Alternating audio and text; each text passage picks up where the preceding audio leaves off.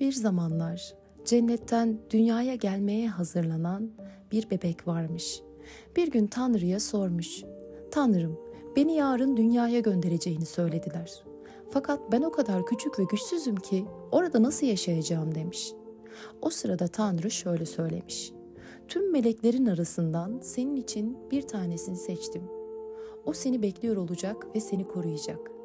Meleğin sana her gün ninniler söyleyecek ve gülümseyecek.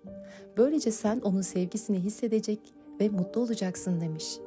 Bebek, peki insanlar bana bir şey söylediklerinde dillerini bilmeden söylediklerini nasıl anlayacağım demiş bu defa. Tanrı, meleğin sana dünyada duyabileceğin en tatlı ve en güzel sözcükleri söyleyecek, sana konuşmayı dikkatle ve sevgiyle öğretecek demiş. Bebek, peki ben seninle konuşmak istersem ne yapacağım demiş.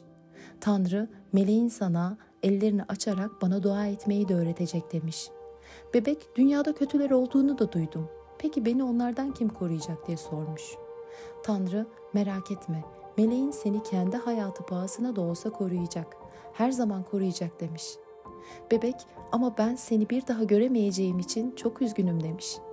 Tanrı, meleğin sana sürekli benden söz edecek ve bana ulaşmanın yolunu öğretecek demiş.''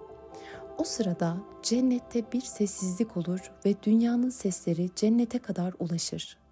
Bebek gitmek üzere olduğunu anlar ve son bir soru daha sorar. Şimdi gitmek üzereysem benim meleğimin adı ne? Tanrı, meleğinin adının bir önemi yok yavrum. Sen onu anne diye çağıracaksınlar. Bütün annelerimizin anneler günü kutlu olsun. Sevgiyle kalın, hoşça kalın.